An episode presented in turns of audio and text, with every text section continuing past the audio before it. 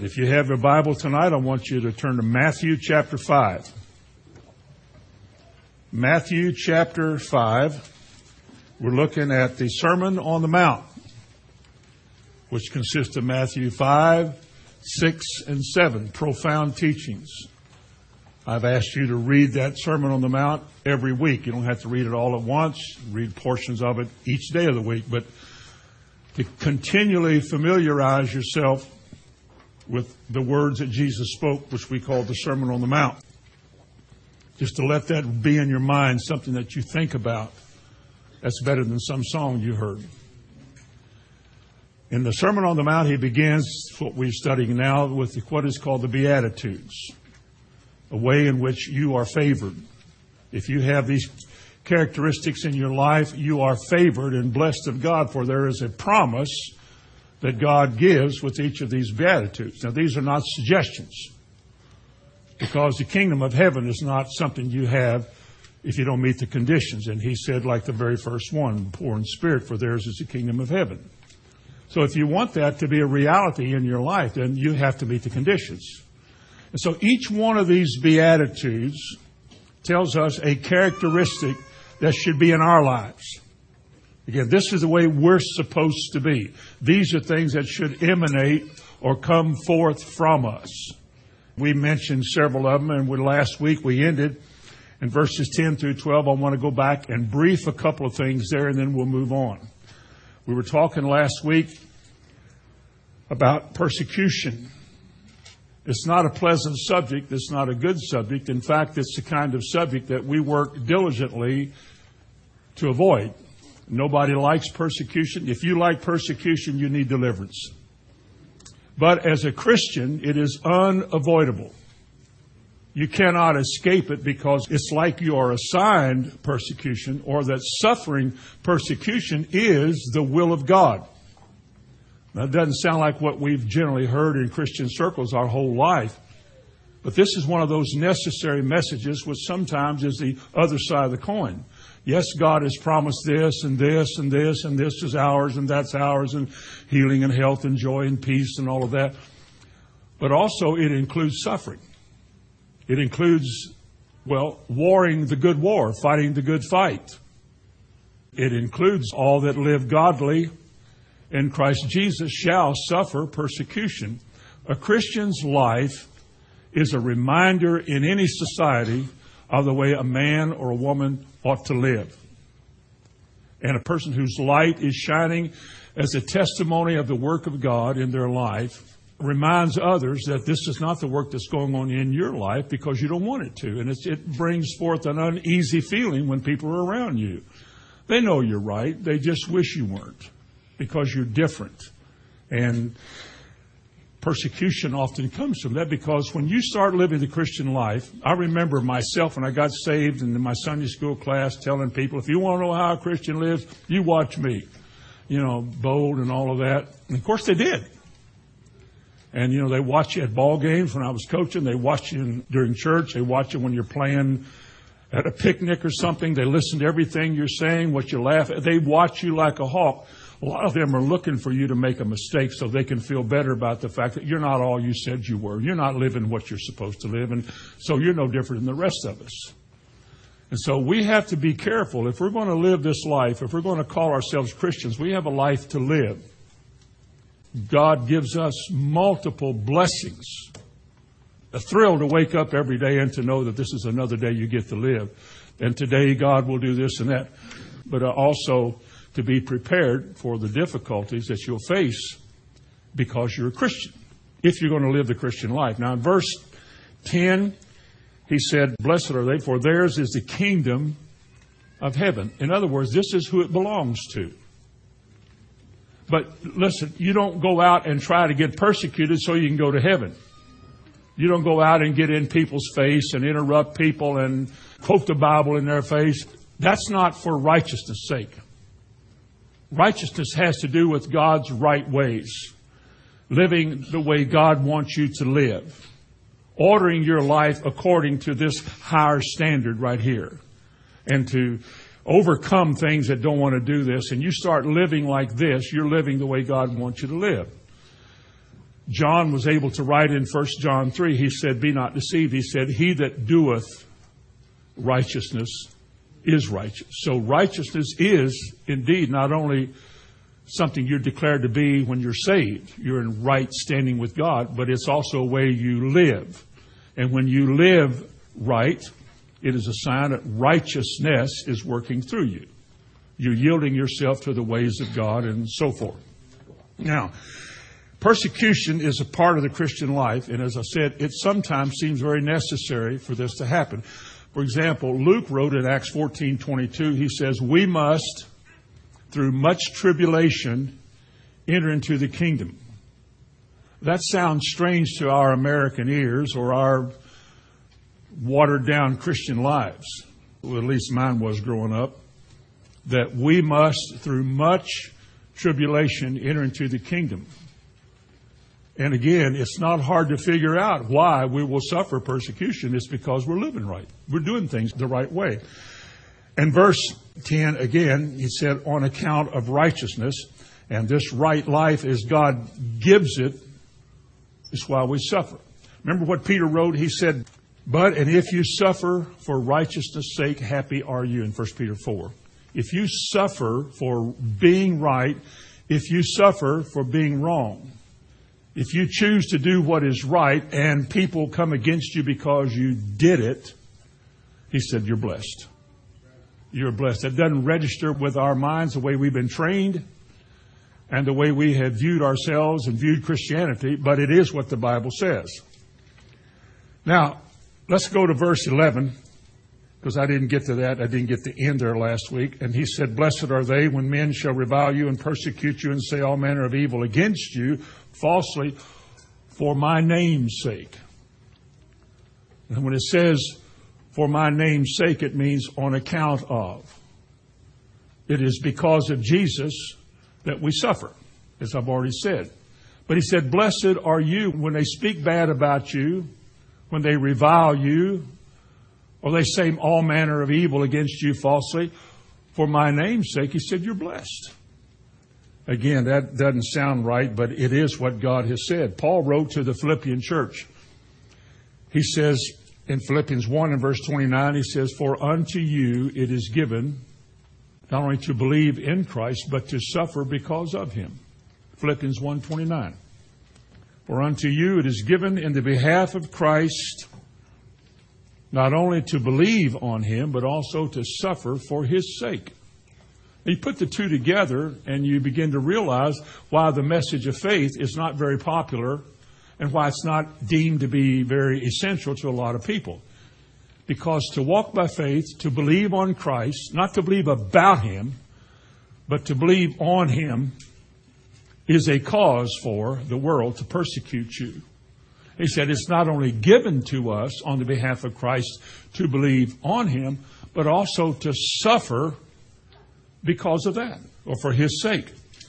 When he was writing to the Corinthian church, he said, Therefore, he said, I take pleasure, having learned this one lesson in life. He said, Therefore, I take pleasure in infirmities and in harassments and persecutions and reproaches and necessities and in distresses for Christ. He said, For when I'm weak, and they do make you feel like, oh God, they're going to walk all over me. When I am weak, he said, then I am strong. And to be strong in the Lord probably includes this first. That if you want to be strong, you're going to have to realize what weakness is. Until you need God, and that's the only hope you have, at that point, he begins to come in and do what only he can do. When the Bible says, be strong in the Lord and the power of his might, you'll have to realize that you can't do everything that he wants you to do. To live on his terms means you're going to have to let him have his way in your life. But that's not new to you. But it is so essential for Christians to understand that, if they do, that the Christian life is not easy. It's not fun. And if you do live it anywhere in the world, any country, any society, in some countries, in Muslim countries, if you choose to profess Christ, there's a good chance you'll be dead.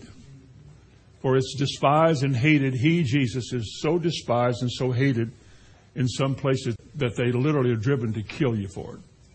or down in other parts of the country, not mostly in those Muslim places, but in other places, in Oriental places, they, Christianity is not acceptable. The way of Christ is not what people want. They like to hear about all of his goodness and the moral teachings and the morality that goes with Christianity and the Sermon on the Mount, the Ten Commandments. Those are good things. But when you begin to explain what they mean and urge people to live that way, it's not acceptable. Not in this no money down society. Because this is the edge of the end time that we're living in now. Paul, when he fell off of that horse on that road to Damascus, this is what Jesus said. This is the testimony of the Bible about what Jesus said in that light about Paul. He said, For I will show him what great things he must suffer for my name's sake. And I believe when God chose Paul, he knew the kind of person he was getting. He wasn't going to give up. When he put his hand to the plow, he kept it there until he died. He kept it there his whole life. He never did forsake the way of God. It cost him everything. He said it did. He said it's cost me everything. But I have gained. I haven't lost anything. And so persecution and being put in a bad light by a lot of people is what is assigned us in the Bible. Remember what Peter wrote? Think it not strange concerning the fiery trials that are to try you or test you as though something strange has happened to you. He said, but rejoice inasmuch as much as you are partakers of Christ's sufferings. It's not you they're against, it's what's inside of you that's making you the way you are. In the days I grew up, the people that I knew in the church I was in, they didn't mind me being the way I was. They didn't mind me carrying on and running around and they didn't care. That's fine. You're just a good old boy. It was when I got born again. When I got saved, I've never gone back. I got saved, and all I wanted to do was go forward and learn how to live this life. And my greatest persecution came from the church I grew up in. They were the ones who were the most vociferous. How's that?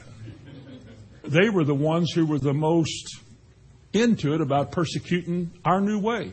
They didn't like this business of saying amen in church. Can you imagine? I wonder what they'll say in eternity when we meet with the people who died at the stake and the people who died in the days of the apostles. Read Hebrews 11. Boy, they went through this. They were beheaded, my wife and children, all this kind of stuff. And say, tell us how it was in Shelbyville. And say, oh man, one night the water went off and we didn't have any hot water for two days. Air conditioner wouldn't work. We suffered. I don't think we know what suffering is in America yet spiritually. I'm sure some people do, but as a nation, we, this young nation, has been shielded and protected and blessed for a long, long time. We've heard so much about the gospel. We've sent it all over the world out of this country. And yet, today, as you look at what's being preached and practiced in America from the little bit of it that I have seen, I don't look at it too hard or too much. But it's just sort of a hodgepodge of man made stuff the easy way out, the easy way through, no money down, easy payments, nothing to it. Just raise your hand, go to church, you're going to heaven. You don't have to do all of this. After all, we're all in the human body and human flesh. Nobody's perfect. We can't live all of this. And God didn't intend for us to. These are good moral things that we ought to contemplate and deal with in our hearts and just do the best you can. I mean, come on. When you get a steady diet of stuff like that, your Christianity gives way to what is called worldly, worldly living. Nothing is treasured anymore. Nothing is sacred. There's nothing to be holy about. No reason for piety or deep devotion to God. He just knows by some theory of man that you're just a frail human being and nobody's perfect. As one young lady told me years ago about a gospel group and why they did the things that they did on these trips that they took. And one of the lead singers apparently had told her, well, you know, the spirit's willing, but the flesh is just weak, and therefore it's okay. You see, if nobody corrects that, if we never see there's a price you're going to pay to live this life, then Christianity will mean little to us. There has to be an element of cost in whatever we do that we prize highly and appreciate. When something is so meaningful to you that you won't let go of it, you won't give it up. There's nothing in me, about me, will supersede this need I have to hold fast to Christ. If I suffer, if I lose my job or lose this or that, I have to hold on. And if you don't, if Christianity doesn't mean something like that to you, if you don't hate the sin you came out of, if you indeed came out of it, if you really repented, if you don't hate where you came out of, eventually you won't see the danger of it and you'll gravitate back. How many do? How many have you known, whether you're young or old here tonight, how many have you known that at one time when you knew them, they were just full of the boy, they were Christians. I mean, they were, I mean, always in a meeting, read their Bible, testified, praise God, and now they're gone. One day they drifted back into the same old lifestyle they came out of. And we scratch our heads today and we wonder, how could this be? Or a man was once a dynamic preacher and he's already quit and gone back into the world and who knows what else or a dynamic preacher turns out to be a homosexual in a, another state and he preached against it. You think, how can this be?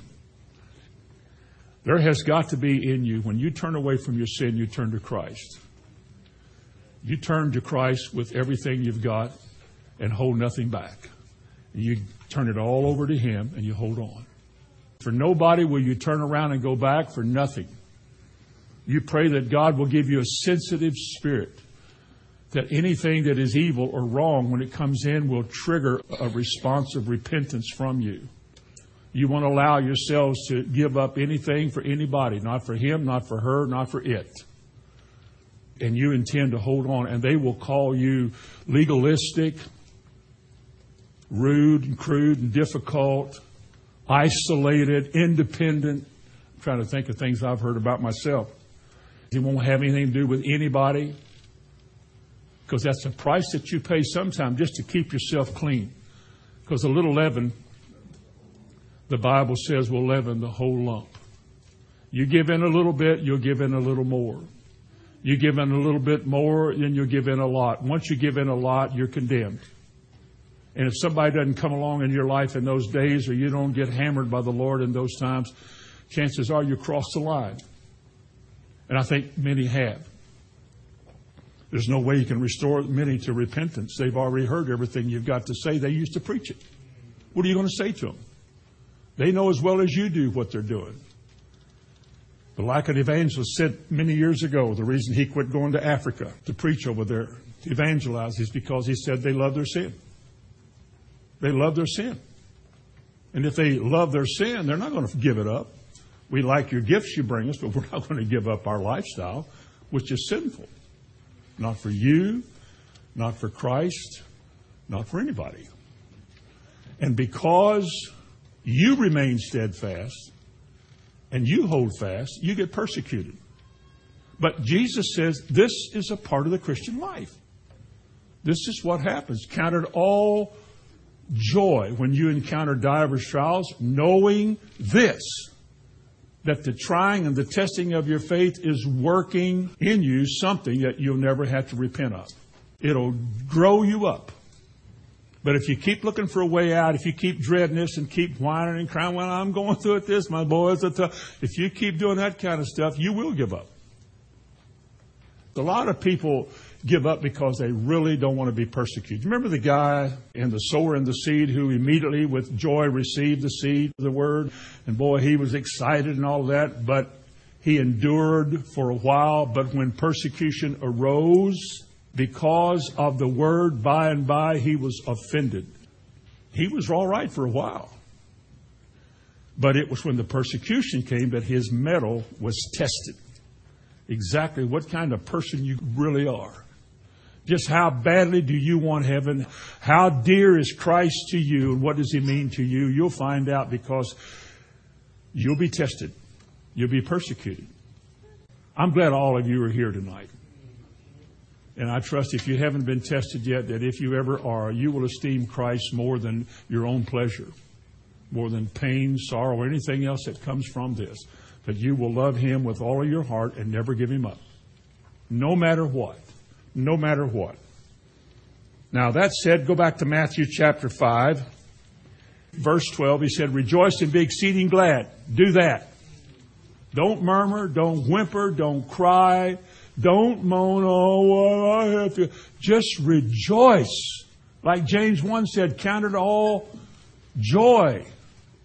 It doesn't mean that you have a reason for rejoicing that something good has happened. Rejoice because Jesus said, You're living the life. If you weren't living the life, they wouldn't persecute you. They wouldn't say all manner of evil about you for being like them. It's when you're different. That's what they hate. Now, tonight, verse 13, 14, and 15, and 16. This is about salt and light. These are the principles of influence, how we will influence the world. And those two principles are salt and light. It characterizes how true disciples are to witness to the world. Now that's you. This is what he wants from us. And if these beatitudes are working in you, this is the way we will see it come to pass. Verse 13, you are the salt of the earth, but if the salt have lost his savor, wherewith shall it be salted? It is thenceforth good for nothing but to be cast out and to be trodden under foot of men. You are the light of the world. A city set on a hill cannot be hid. Neither do men light a candle and put it under a bushel, but on a candlestick, and it giveth light unto all those that are in the house. One, verse 14, is in the world, the other one is amongst your company. In verse 16, let your light so shine before men that they may see your good works and glorify your Father which is in heaven. Now, there's two things mentioned here to begin with about the world. One, the world is an unsavory place. Now, I looked up in the dictionary what the word savory means, and it means to be disagreeable, morally offensive, and worthy of rejection. Now, if those three words accurately identify unsavory, and the world is indeed an unsavory place, listen to this. This is where you live. You live in an environment which God describes as disagreeable to Him, isn't it? It is disagreeable. It is morally offensive. That's a no brainer there. Morally offensive. No age has ever, since Sodom and Gomorrah, been as morally offensive as this society is. And yet, in the last days, as it was in the days of Sodom and Gomorrah, it will be in the last days. We are there. We are there. Another way it was defined, it was that evil in a moral or spiritual sense, wicked, malicious, and mischievous, worthy of rejection. Now think of this. If this is the way the world is viewed by God, if this is what darkness means, if this is what men love, because Jesus said he came as a light to the world in John 3, but men love darkness better than light. They don't want to exchange what is called fun and glamour today in the world to give it up for long dresses and two hour sermons. And so they just can't see any fun in that because their whole process of thinking, the way they think, the way they view things in the world, the way the mind is captured by the world, is to be like it. That's why the world is disgusting to God. It is morally offensive to God. It is worthy of rejection. Now, we live in that world. Those are the kind of influences that you have to face, whether in school or in society, on the job site, wherever you are. These are the kind of people that we're going to have to be around and face. This is why we're tempted or persecuted also, but these are the kind of people that we're going to have to be around. 1 John 5 says, And we know that we are of God, and the whole world lieth in wickedness. You think of that for a minute. Revelation speaks of the devil who has deceived or is trying to and is successful at deceiving, listen, the whole world. You're talking about five or six billion people minus how many Christians? I don't mean name Christians who say, you know, there are 10,000 being saved every day. I've heard about everybody being saved so much all my life, and yet it's hard to find them. I'm talking about living the life. I don't mean professing the life, I mean living it. He talks about in this world, he said, the whole world lies in darkness. It's full of nonsense. It's full of foolishness. It's full of things that corrupt the soul. The Bible says that pure religion and undefiled is this not only to visit the widows and the fatherless in their affliction, but to keep yourself unspotted from the world. That's James 5. To keep yourself unspotted from the world because it's all around you. The temptations are everywhere. What did Jesus say before he left? He said, Take heed that no man deceive you. Be cautious, Peter wrote. Be careful. Watch what you're doing. Take heed how you hear things. Take heed what you hear. There are wolves in sheep's clothing. They're all around you. And the tempter's goal is to get you. He's got all the other ones. To get you to, on that weekday, to align yourself with somebody and do something you shouldn't do or say something you shouldn't say. Just lay aside your Christianity for a little while and have a little fun. And that's the way he's deceiving a whole lot of people, the way he tries to anyway. But the world is a morally deceptive place. The second thing about the world, it's a dark place because all of these things I just described, all these traits of the world and characteristics of the world, is what darkness really is. The Bible uses these words. It uses uh, works of darkness, powers of darkness, rulers of the darkness of this age, works of darkness, unfruitful works of darkness a lot of things that are said about what the world does is things that are done in darkness. And a lot of it's religious. A lot of it is religious. Let's look first of all at salt. Salt. There's two primary functions of salt. For he said, You are the salt of the world, didn't he? Salt of the earth. You are lights, not only to the world as a whole, but to your neighbors, your friends, and your companions. You have that obligation to live the life in their midst, not only to encourage them, but to make them have confidence in you. But salt. There's two things, primary things about salt, two things that salt does. One, salt gives flavor, and secondly, salt is a preservative. A lot of meat was preserved in days gone by because of the influence of salt rubbed in the meat. Let's take salt as a thing that gives flavor. Job chapter 6. Would you turn over there for just a moment? It's not that far back, halfway through the Bible. Job chapter 6 and verse 6. Can that which is unsavory be eaten without salt? Or is there any taste in the white of an egg? Aren't you glad he said that? Because you see, now I can say this. I have a basis for saying this. Salt is not bad. I remember my mother, when she was still alive, we were out to eat one time, and I don't do salt like that. I do it like this. I hold it up where it's coming out, and then I tap it. And that way I can get it on there just right and I was tapped it two or three times. He said, You shouldn't eat so much salt. Being your mom, you have to listen to that, and you can't say a thing back. And I said, Well, I didn't use that much. Well, you used too much. Okay. All right. I don't think I did, but, you know, I ain't going to argue with my mom. But she had been influenced by physical conditions, I suspect, in all these trips to the medical world, that if you eat salt, it is bad in some way for your body.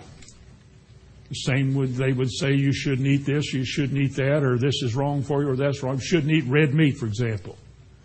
And I think, you know, God said He gave us animals for food. If He gave us animals for food, He didn't say, now this isn't good for you, but you can eat it. What would an egg taste like without salt? Amen. How about a nice, fresh, red tomato? Ooh, you know, how would that taste without a little salt on it? Well, if good tomato, you doesn't need it, but a little salt kind of adds a little pop to it. People like salt on their cantaloupe. I put pepper on cantaloupe. I like pepper on everything. Ugh. But salt is a preservative. It gives flavor. It makes savory. Now, spiritually, then we would say this about that. We are that on this earth which gives flavor to the earth. There's a whole lot in the Bible about salt. We give flavor to the earth. Why would God deal kindly with this world if you weren't in it? Why does the sun shine on the wicked?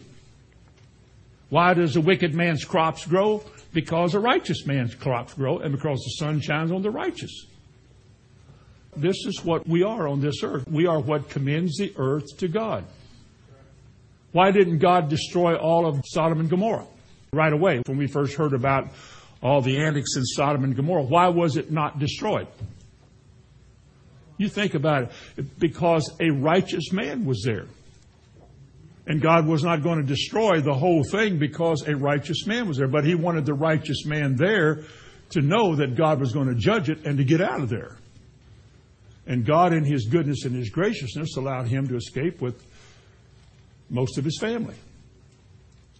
Because you see, God is serious about all these kind of things, and, and He wants us to live a life in such a way that, well, God is favorable to the earth, to much of it. And I'll tell you this as long as Christians are on the earth, the earth will have God's favor shown to it. He, he certainly will. Our lives are made presentable to God because the Word, like salt, is applied to our lives and it preserves us and keeps us. What in you keeps you from going back to sin? Your conscience. Your conscience wasn't like that when you were growing up. Why is your conscience different? Because it's been informed. You've had new information given to you that registered with your heart that this is true. That became your conscience. Anything that violates that now is brings what is called guilt and conviction.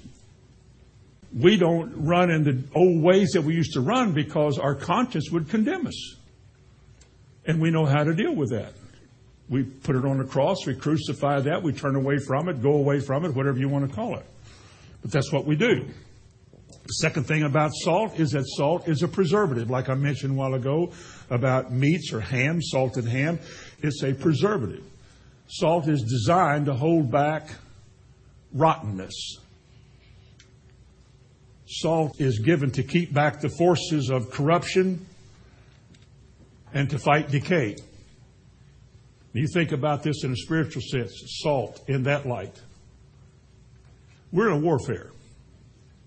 We wrestle not with flesh and blood, but against principalities and powers and unseen evil forces, do we not? We are told many times in the scripture that Christians are engaged in war.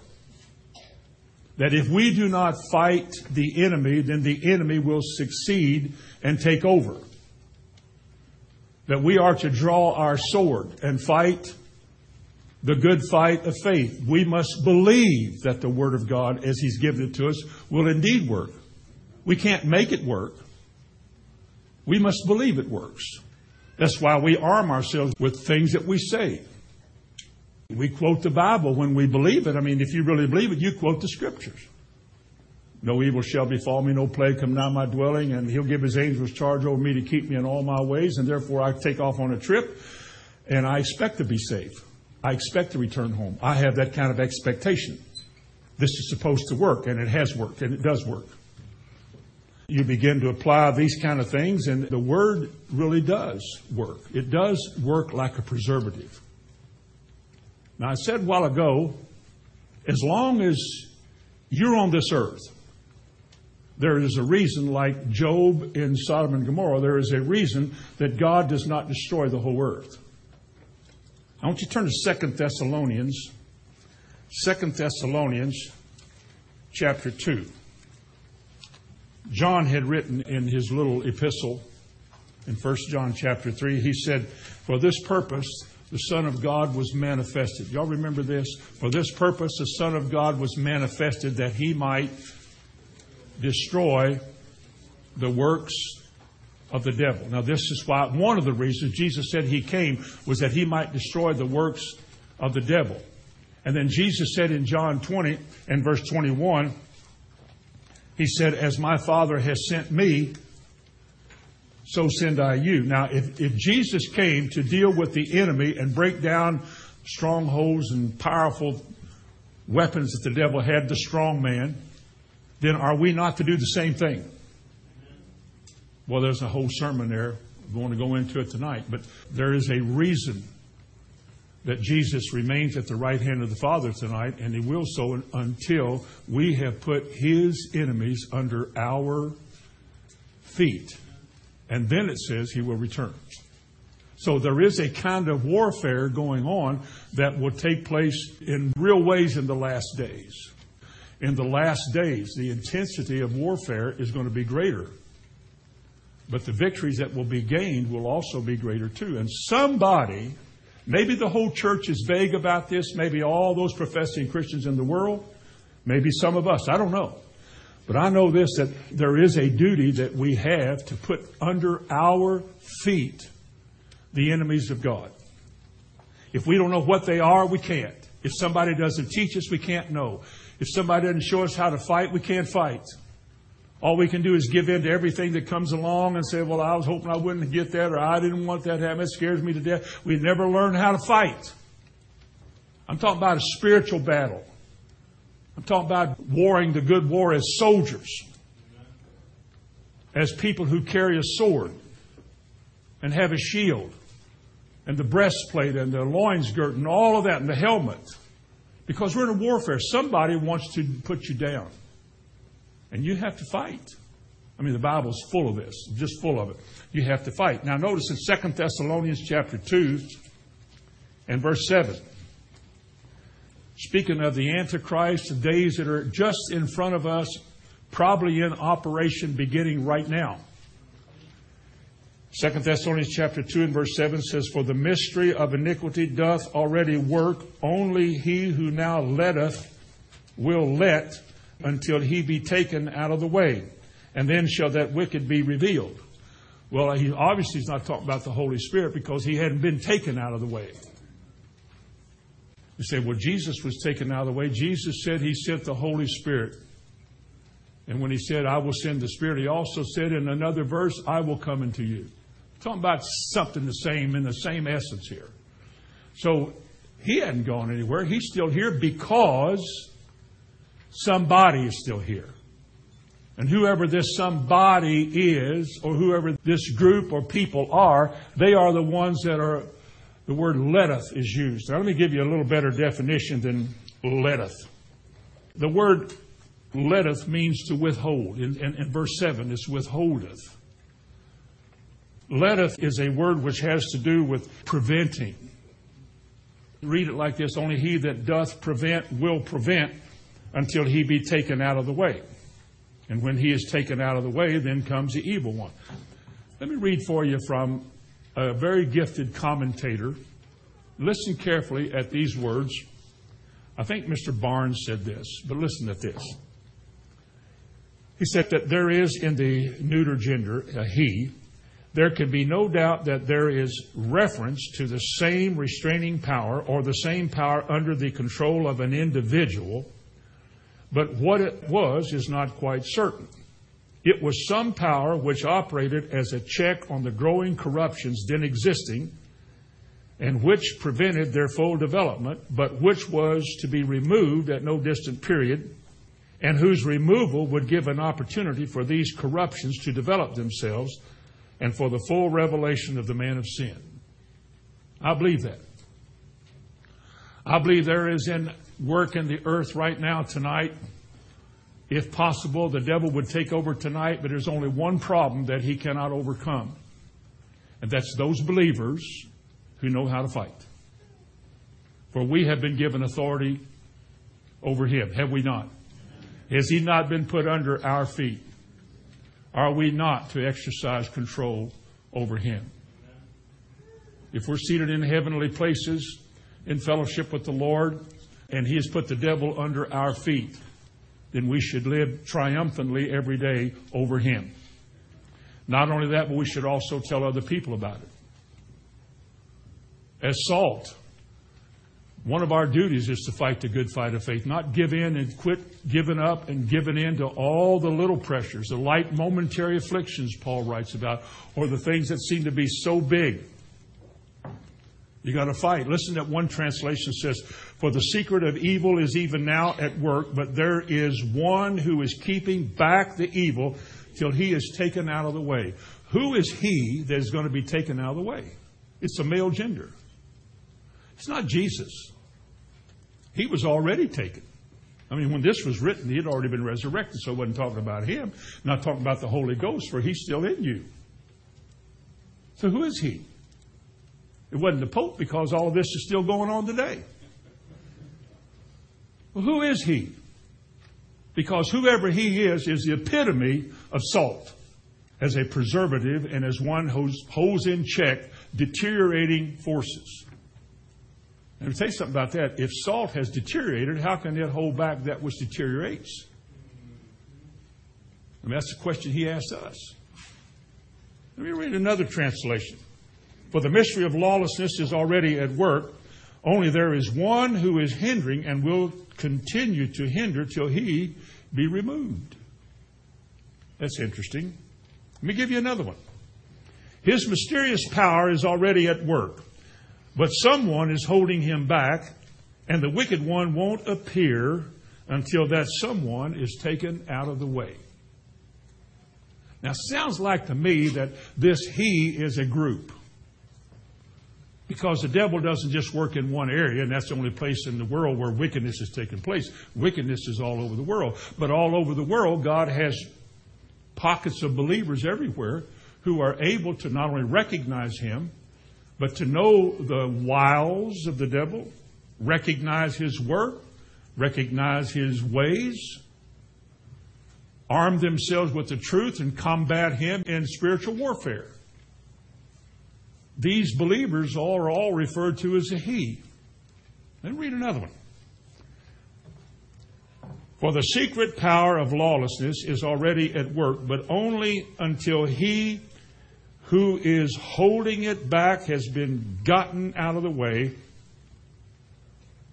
will this Antichrist appear?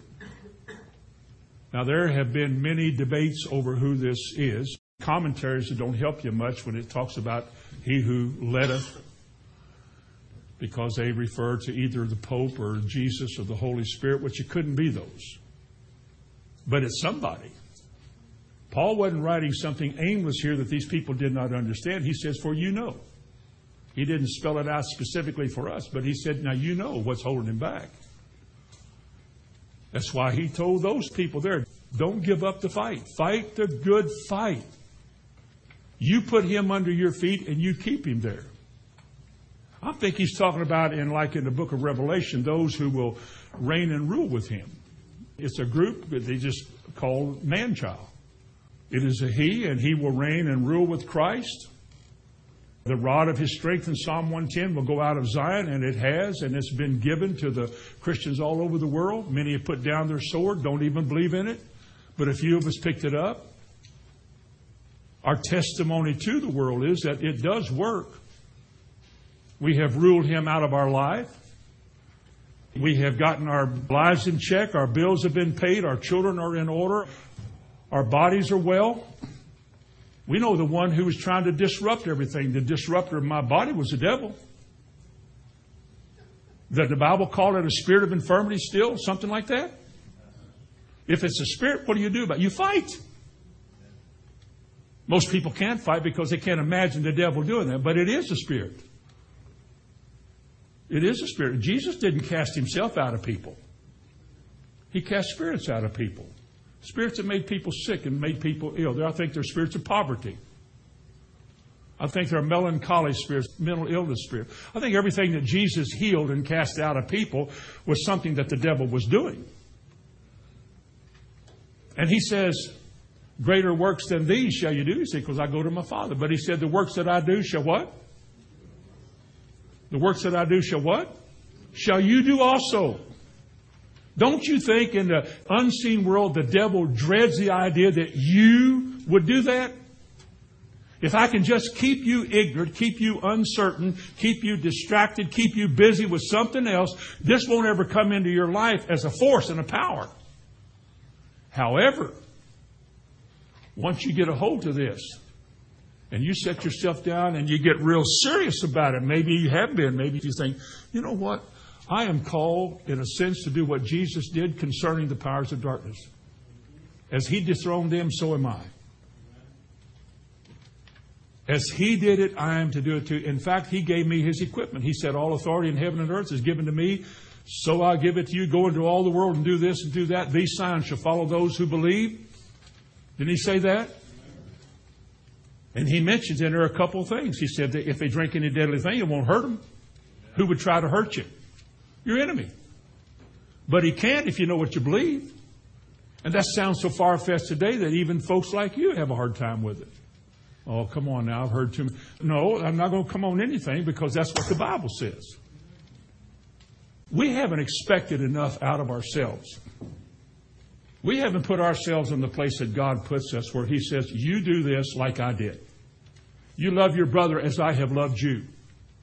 You exercise the faith that I give you, the faith of Jesus. You exercise that, and you put my enemy and your enemy under your feet. I'm expecting you to do that. Enough of this sickness and disease and, and weakness and frailty and, and whining and bawling and squalling. Enough.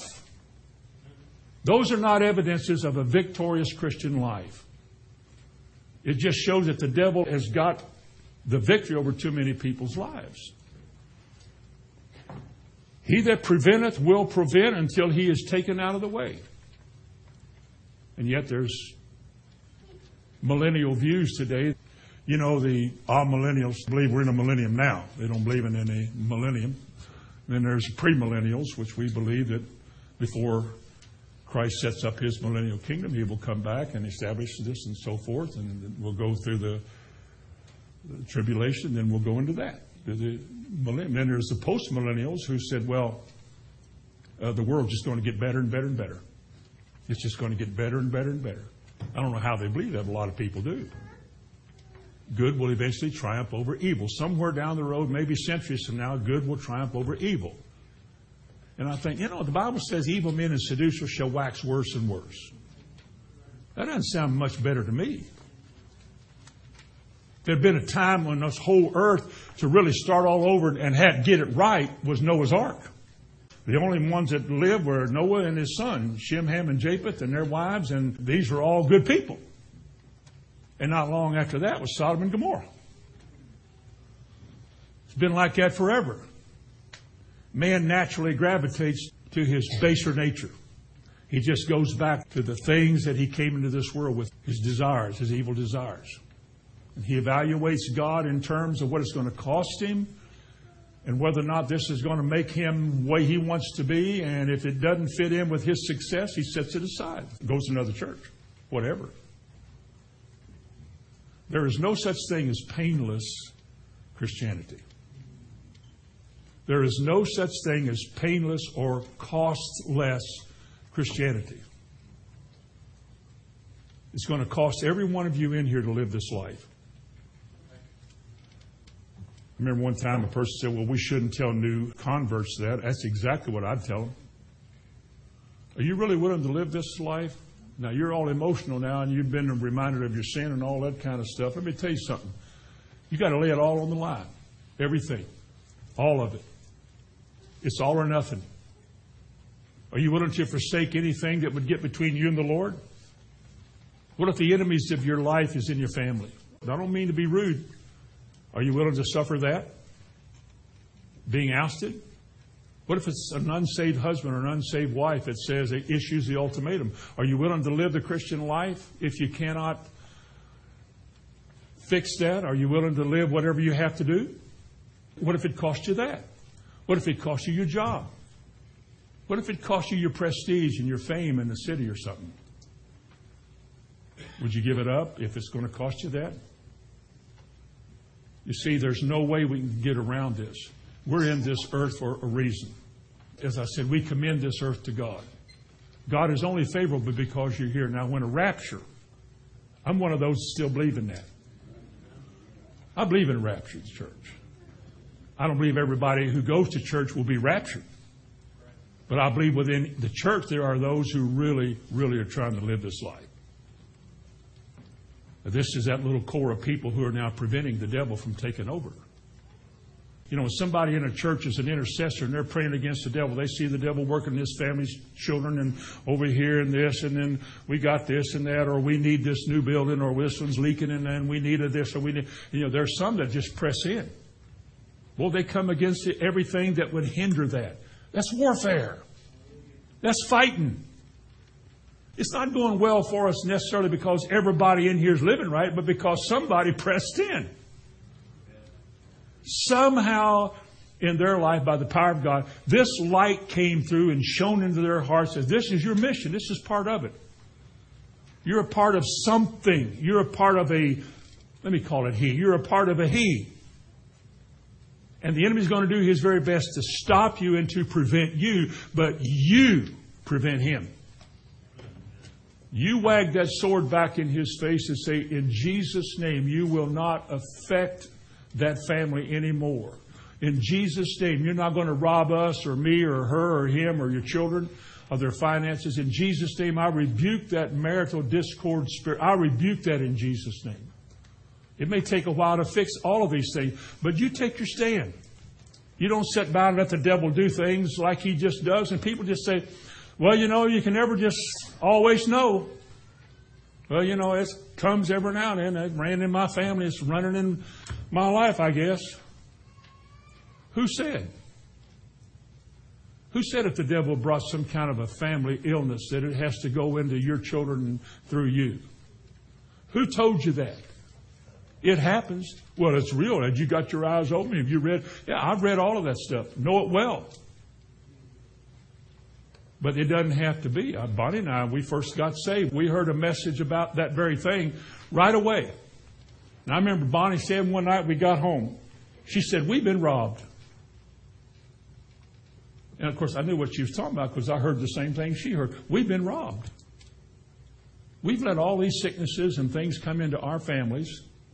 Our only hope was a shot, a pill, or an operation. That's all we had. And if it was a certain disease, there's nothing that'll work. We just accepted that as the terms of life and can't do anything about it. And then somebody came along, and for the first time in my life, said it doesn't have to be like that. And at first I thought, what? And then he started quoting the Bible. And my mind would say, you know, that's right. It doesn't have to be like that. We don't have to have all of that. We don't have to be broken down older in our life and die in our 30s or 50s or 70s. He said, with long life, He'll satisfy us. Satisfy. Satisfy. Long life, He'll satisfy us. Well, I don't need somebody to give me a policy that they call it a life insurance policy. There's no such thing. Unless you're a Christian. I said there's no such thing. There's not a company, corporation, business in the entire world or in other worlds that can ensure that you're going to live a long life? Nobody. Except one. That's my policy, the ORC plan, the old rugged cross. For he said, With long life will I satisfy you. Now the devil tries to take that away from you. You want to keep it? Well, then fight. Somebody's trying to take it away from. Give me that. You ain't getting well. And you say, I am too. Jesus didn't die for me to go through this stuff that you're putting on people what God laid on Jesus for my sake, the devil has no right to put on me because I've been healed by his stripes. I don't have to be poor and broke down and sad and sorrowful like so many times in my life my parents were. as I said while ago, Byron, I said, the buck stops here. Just like Harry Truman said, the buck stops here. That is enough. I remember one time calling every one of my children before me, sitting in a chair. I laid hands on every one of them. All of them I had. We had a bunch, but I laid hands on their heads and I prophesied over them. Released them from the family tree and all the ugly things that in our family, her side and my side, all the different kinds of diseases and illnesses that had just taken over the family tree, caused dread and fear. I laid hands on. The devil, you're not going to do this to my kids. In the name of Jesus, you're not going to do that. I forbid it. I said, Well, who do you think you are? Well, let me see who I am. Jesus said, Let's see, how do you say this now? If you declare something to be illegal and unlawful on the earth, God will also from heaven. Isn't there something like that in the Bible? And whatever you permit, allow, stand by and let it happen. Whatever you permit, God will too. And you can say, why doesn't God do something? And He'll say, I already have. I told you through this book, I got several promises that'll meet your need right now. I've already done what I need to do. The problem is you don't know it, and if you did, you haven't accepted it. And therefore, there's nothing heaven can do for you. He said, if you declare something to be illegal and unlawful, and whatever you bind, remember that? Listen to it. Whatever you, whatever you bind on this earth will be bound in heaven. Heaven said, He's my man. Uh, I gave him the word. He's operating the word. He said, I bind the devil from my finances in Jesus' name. And God says, so be it. Or if you're being robbed financially and you're just sitting there crying about it and you allow it, whatever you bind will be bound and whatever you what? Loose or allow will be allowed. It's not God's fault, folks. I know how 40 years of talking this very thing, it hadn't changed any in 40 years. This message has not changed. And I still know the response most of the time to what I just said. It's almost too good to be true. And the people who have heard it a lot still let things happen in their lives and in their family. Just allow it to happen. And it doesn't have to be. We're salt. Man, when the devil comes on the scene, we come out there like, you know, the S on the shirt. Remember what the S stood for? What did it stand for? Superman. Well, not anymore. It stands for salt now. Because if it's salty, it'll hold back spiritual forces of corruption.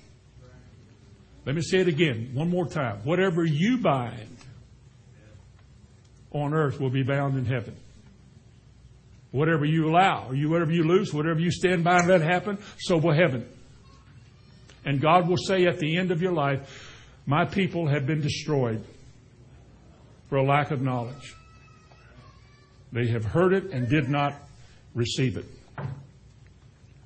But this word letteth means restrains, prevents, holds back, and hinders, and is talking about what we are equipped to do as Christians on this earth with regard to our adversary, the devil. We must engage him and not run from him. We must not turn our head and say, Oh, I don't like to hear that, because that's his work too. To distract you, keep you busy, give you something else to do, whatever. And you have to overcome him and overcome all of those kind of things. Now, here's a warning in this Sermon on the Mount. If salt has lost its savor, what good is it?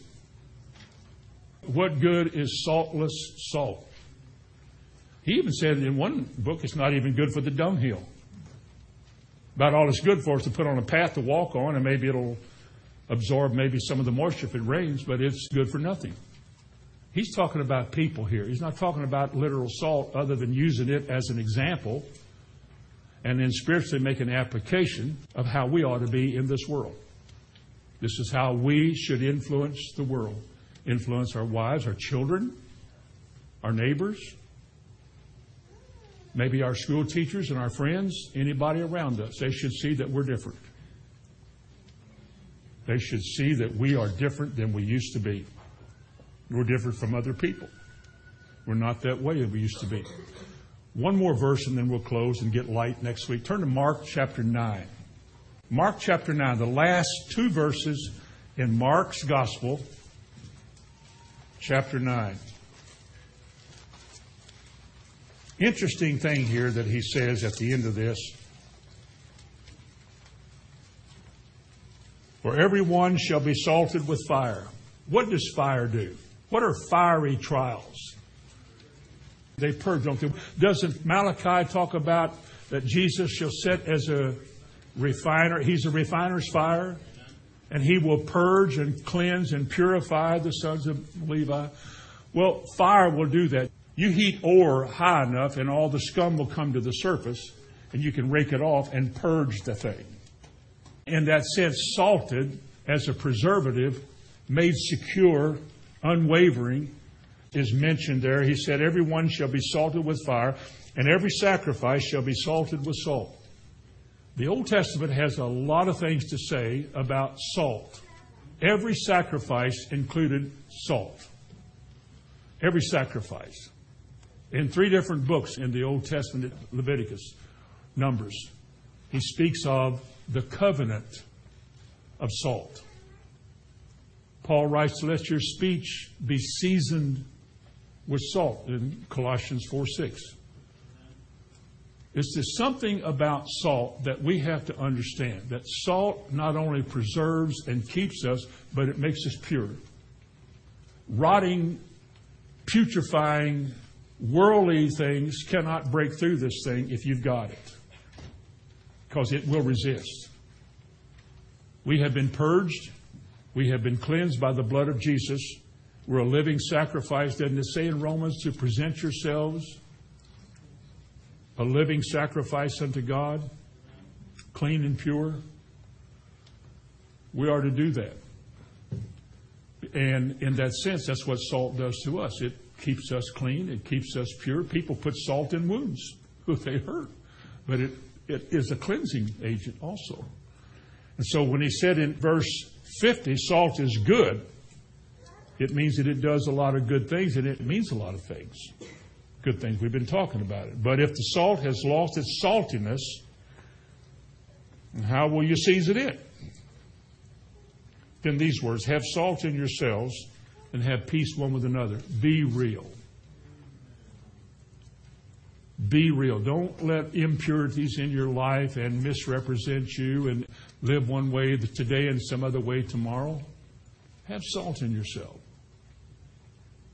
Two Arabs make a covenant with each other. Maybe it was Jewish. When they made the covenant and they made an agreement, they had salt between them. They threw salt as a preservative, signifying that this is the real deal. So you see, whenever the Bible tells us that we are to influence this world like salt, it means that we have an effect on this earth. We should have an effect in this church.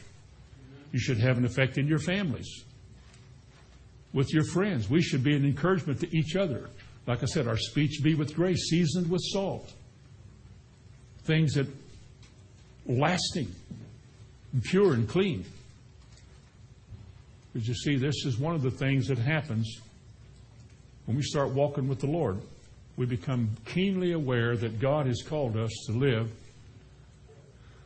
as Jesus did. He was an example for us to follow in his steps. And we are the salt of the earth. You are the salt of Shelbyville. You are salt in Shelbyville's Christian Assembly. And you are salt in your homes. Just like a city that's set on a hill can't be hid, neither can your testimony not to the community or in your family. We'll get that next time. Amen. Would you bow your head with me? Heavenly Father, in the name of Jesus, I pray for your word to settle in all of our hearts the meaning of it and do that transforming work that you speak of in your word. May it bring forth the character that we just studied in the Beatitudes. May we lay down all of our opposition, all of our excuses, everything, Lord, that keeps us from doing and being all that we should be and do.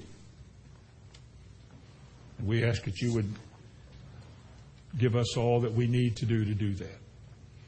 Make us to be like salt, Lord. Not offensive to people, peacemakers, harmless as doves, yet warriors.